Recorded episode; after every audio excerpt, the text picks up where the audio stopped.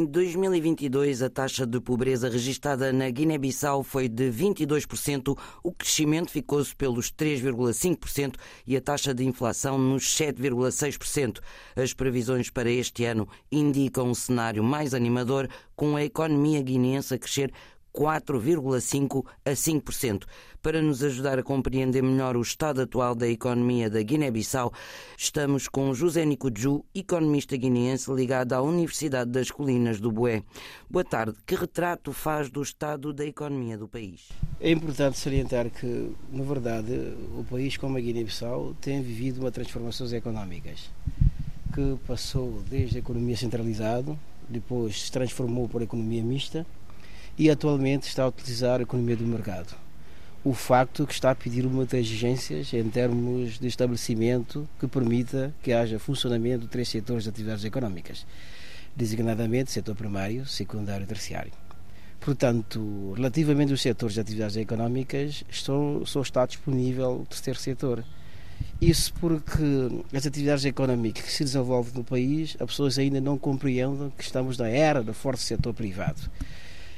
Só o facto de ver o que está a acontecer é que, de momento, o setor público, a nível do mercado de trabalho, ainda se representa como o maior empregador. O que significa que as pessoas ainda não entendam que realmente devem-se criar iniciativa empreendedora com capacidade de criar empresas capazes de gerar emprego. Isso faz com que a falta desta compreensão em termos de domínio das atividades económicas que hoje se aplica no país, todo mundo quer ser empregado do governo. O facto está a dificuldade da dinâmica económica quando se trata do âmbito do crescimento económico. Portanto, é preciso que as pessoas percebam muito bem, não só pessoas, é preciso também que a parte governamental crie condições que promovam a criação das instituições privadas, empreendedoras no âmbito do privado, para descongestionar, em termos do mercado de trabalho, para descongestionar as obrigações do governo em termos de se representar como o maior empregador. Portanto, este fato, como estava a referir atrás, que só o setor terciário está a funcionar, tem uma ligação direta em termos pesado, em termos do peso significativo, queria dizer, numa dinâmica económica, porque o país não tem exatamente as condições que são exigidas em termos de uma dinâmica económica. É preciso que haja funcionamento de três setores. Agora, isso também combinou-se bastante com a criação de instituições bancárias e nota-se que no país quase os bancos que se exercem as atividades bancárias no país são de naturezas comerciais. Portanto, essas dificuldades de implementação dos bancos que deveria ser em diferentes setores de atividades económicas, tanto a nível do banco de investimento, banco de promoção das atividades económicas e do desenvolvimento, como esses bancos não estão a existir no país, isto também dificulta uma dinâmica económica até o ponto de permitir que as pessoas tenham ideia empreendedora.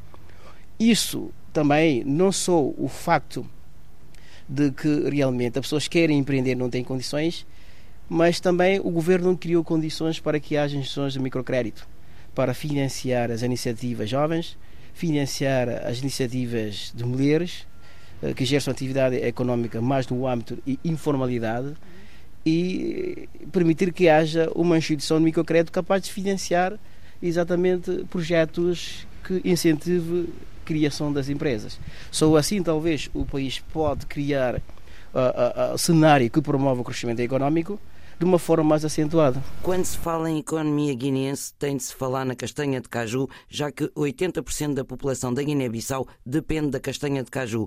Como é que se pode falar na recuperação económica do país quando há uma crise este ano na comercialização da castanha de caju? Desde muitos anos o governo percebe muito bem que a economia guineense está a depender unicamente da castanha de caju, o facto que não devia estar a acontecer, em que eles deveriam ter criado a iniciativa, talvez, que cria ilusões em termos de diversidade de atividades agrícolas, para que a nossa economia não esteja a depender unicamente da castanha de caju.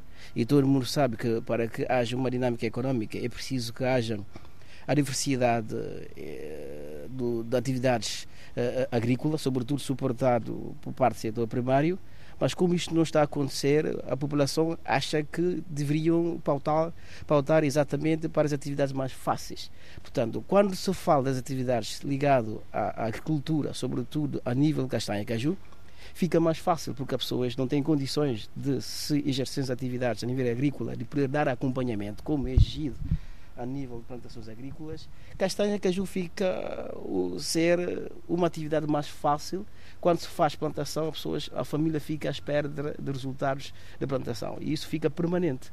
Agora, é preciso que o Estado crie condições para despistar essa dependência e também criar condições para que as pessoas, operadores económicos na área da agricultura, tenham condições de diversificar exatamente atividades agrícolas para suportar atividades económicas no país. Agora, como estava a dizer atrás, isso não é surpresa, porque todo mundo sabe que não só o facto de agora está a acontecer uma situação desfavorável em relação aos produtores internos no país, isso também pode trazer pior situação, sobretudo nos períodos em que a chuva já exatamente vai chegar. Portanto, isso significa que o governo tem noção, tem informação do que está a acontecer, e a população também tem noção, tem informação do que está a acontecer, e o importante seria criar alternativas em termos de soluções futuras. Portanto, enquanto o país ainda está a depender unicamente da castanha de caju, certamente que essa situação continua a prevalecer no país, ano após ano, ano após ano. Isso não é surpresa. Só que a diferença é que um ano dos anos passados pode ser ligeiramente melhor em relação ao ano atual, mas a situação de vida precária a nível dos atores económicos, sobretudo dos camponeses, não diria camponeses, mas diria agricultores, continua a ser desvantajosa, e é que essas pessoas continuam a viver no limite de extrema pobreza, mesmo tendo terra, mesmo tendo as condições agrícolas para se melhorar as condições da família. A Guiné-Bissau está entre os países mais pobres do mundo. No contexto económico mundial, com a pandemia de Covid-19 seguida da guerra na Ucrânia, acha que isto agravou as fragilidades já existentes na Guiné-Bissau? Sim, a guerra na Ucrânia tem um grande impacto, não só pelo país como a Guiné-Bissau, e como também tem impacto quase em toda parte do mundo, mas o impacto da guerra da Ucrânia é mais visível nos países que estão a depender exatamente do mercado externo. A Guiné-Bissau é um dos países conhecido como um país que não produz quase nada, onde quase a maior parte dos produtos que são consumidos internamente é importado do exterior, o fato que coloca ainda mais o país numa situação mais delicada e mais exposto à variação do preço que realmente acontece no mercado externo. A situação da Ucrânia não deveria ter impacto diretamente no país como a Guiné-Bissau, porque partamos do princípio que a Guiné-Bissau não faz de uma zona comunitária e também nem sequer pertence a uma zona geográfica que esteja lado a lado com a Ucrânia. Portanto, deveria o impacto ser inferior em relação aos países que têm uma certa proximidade e que têm relações comerciais com a Ucrânia. Mas eu digo e confirmo que a Guiné-Bissau não tem relações comerciais com a Ucrânia, mas as pessoas operadoras comerciais aproveitam da situação da guerra da Ucrânia para poder aproveitar no máximo das vantagens que lhe aparecem. O Estado, neste caso, não deveria ter criado medidas para mitigar essas dificuldades das pessoas mais pobres devido a essa conjuntura mundial? Ok, isso faz-me lembrar de uma declaração onde o primeiro-ministro foi perguntar qual seria a solução para a Guiné-Bissau se esta guerra prevalecer. A resposta era que a Guiné-Bissau tem condições para garantir situações durante 3 meses, se calhar. Isso seria uma resposta que eu, quando estava fazendo a análise, fui perguntado relativamente a essas declarações do primeiro-ministro, que estava a dizer que a Guiné-Bissau tem condições de garantir a sustentabilidade enquanto prevalece a guerra por um período de 3 ou 6 meses, se não me engano. Portanto, não deveria estar o Estado a ter este posicionamento, quando ainda que se trata do governo ou do Estado. O Estado deve ter uma condições económicas favorável para garantir a sustentabilidade económica, não só pela política governativa, como também pela política social, capaz de evitar que haja dificuldade em termos de acesso ao alimento. Portanto, independentemente dessa situação, Guiné-Bissau ainda continua a ser um dos países mais pobres do mundo. O último relatório do Banco Mundial ainda demonstra que a maior parte da população vive com menos de $1. Isso significa que é um indicador muito forte quando se trata da qualidade de vida na Guiné-Bissau, mas não significa que o país não tenha recursos capaz de transformar atividades económicas em positividade. Isso porque o país ainda carece exatamente das ações que o governo tem que promover para permitir que haja exatamente contacto direto com os recursos disponíveis do país, de uma forma direta potencializar as atividades económicas internas. E se alguém agora perguntar por que não existe setor primário e nesse setor secundário está a funcionar setor terciário, certamente todo mundo diria que isso tem a ver com falta de estabilidade, segurança da eletricidade, como também para garantir que haja a existência das indústrias, fábricas em diferentes níveis. Mas, ao meu ver, enquanto economista, acho que realmente o que está a faltar para complementar o ciclo de atividades económicas, geralmente está a faltar implementação efetiva do funcionamento do setor primário. Neste caso, estou a tratar de um país que tenha quase a maior parte do seu território é a zona aquática. Eu posso confirmar que até então não existe exatamente operadores guineenses que tenham capacidade empreendedora ou empresarial de fazer funcionar exatamente setor pesqueira a nível de colocação de barcos industriais para permitir que haja abastecimento para o mercado interno. Tudo isto significa que a maior parte dos operadores a nível industrial de pesca de grande escala só são pessoas estrangeiras, ou comunidade europeia, ou comunidade brasileira, ou comunidade chinesa, etc., etc. O que significa que não se pode permitir um país que tenha abundância de recursos e que ainda continua a viver no limite da extrema pobreza. Isso significa que precisam pessoas perceber que realmente o crescimento económico se faz através do trabalho. O crescimento económico não deve estar a depender dos parceiros da Guiné-Bissau em termos de financiamento, ou seja, em termos de injeção financeira. Precisa que isto seja invertido, onde o crescimento económico deve ser sustentado pela atividade económica interna e de forma a garantir que haja estabilidade económica para um bom período considerável. Na sua perspectiva, o panorama económico do país, as dificuldades que os guineenses enfrentam no dia a dia, o aumento do custo de vida, é algo que tem peso, na sua opinião, na hora de votar? De uma forma direta, vale a pena referir que realmente a parte administrativa está intimamente ligada com a parte económica. Porque, na verdade, para consolidar a parte administrativa, sobretudo a administração governamental, precisa ainda consolidar a parte económica. Não se pode fazer as pessoas acreditarem enquanto se mantém a limite da extrema pobreza. Agora, isso não significa quando se realizam as eleições a situação vai mudar. O que se deve fazer para que a situação mude é preciso que as pessoas pensam de que realmente uma força económica deve depender do trabalho, sobretudo do trabalho que envolve os próprios guineenses. Não deve ser o trabalho que envolve ajuda estrangeira.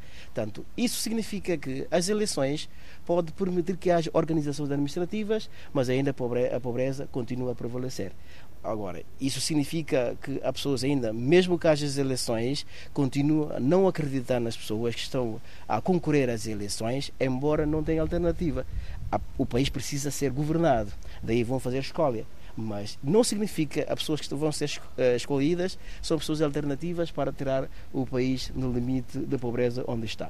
Embora posso dizer que é possível, porque não há, mesmo que a situação seja difícil, não significa que é impossível. É possível, mas é preciso que as pessoas façam uma boa escolha para que essa pessoa escolhida tenha exatamente noção de como criar um mecanismo capaz de transformar o recurso do país numa potencialidade económica. O governo guineense contraiu um empréstimo junto da banca privada para financiar as eleições legislativas. Considerando o panorama do país, acha que se justifica mais uma dívida? Quem vai pagar depois esta dívida e os juros? Os guineenses? O que eu sempre falei nas minhas comunicações públicas, eu sempre defendi que realmente a contração de dívidas públicas, quando se trata do mercado financeiro que envolve FMI e Banco Mundial, isso precisava ter uma autorização da Assembleia Nacional Popular, porque isto está tratado de uma dívida pública. Precisa ter autorização pública através dos deputados a votar o projeto ou iniciativa de ceder esse tal crédito. Agora, apesar de que realmente o país está a precisar de fazer alguma coisa, sendo com recurso próprio ou com recursos alheios. Agora, como o país não tem condições para movimentar o recurso próprio em relação aos desafios que agora estão a ser, que estão a encarar, exatamente, precisa arranjar alternativas. Mas arranjar essas alternativas precisa ter uma utilização através da Assembleia Nacional Popular, porque está a falar da contração de uma dívida pública, sobretudo, e permitir que as pessoas saibam sobre a taxa de juros que se aplica neste mercado financeiro. Quando se fala de uma dívida pública, significa que o país está a entrar no mercado financeiro. Isso não é gratuito, nem é doação. Tem a ver com uma dívida que o país vai pagar daqui a 30 ou 40, 50 anos. É preciso que se faça um referendo onde a população guineense vai pronunciar sobre a iniciativa. Agora, de repente, constata que realmente o país contraiu uma dívida pública, o país está a desenvolver-se bastante, está a desenvolver de uma forma significativa, mas o importante é saber o custo da oportunidade. Estamos a ter a oportunidade de desenvolver, estamos a ter a oportunidade de ter estradas, estamos a ter a oportunidade de ter infraestruturas no país. Portanto, é importante saber qual seria o custo desta oportunidade. Portanto, como sabemos que a governação é continuidade e sabemos todos também que a parte governamental é transitória, não é permanente, vai a 4 anos, e quando isso acaba, quem vai assumir as dívidas contraídas? Portanto, isso é que coloca a situação do país numa situação muito controversa, apesar que o último relator da parte do Ministério da Economia e Finança estava a indicar que realmente o país teve um crescimento económico de 3,5% e que está a ter uma perspectiva para 2024, um crescimento económico a 5%.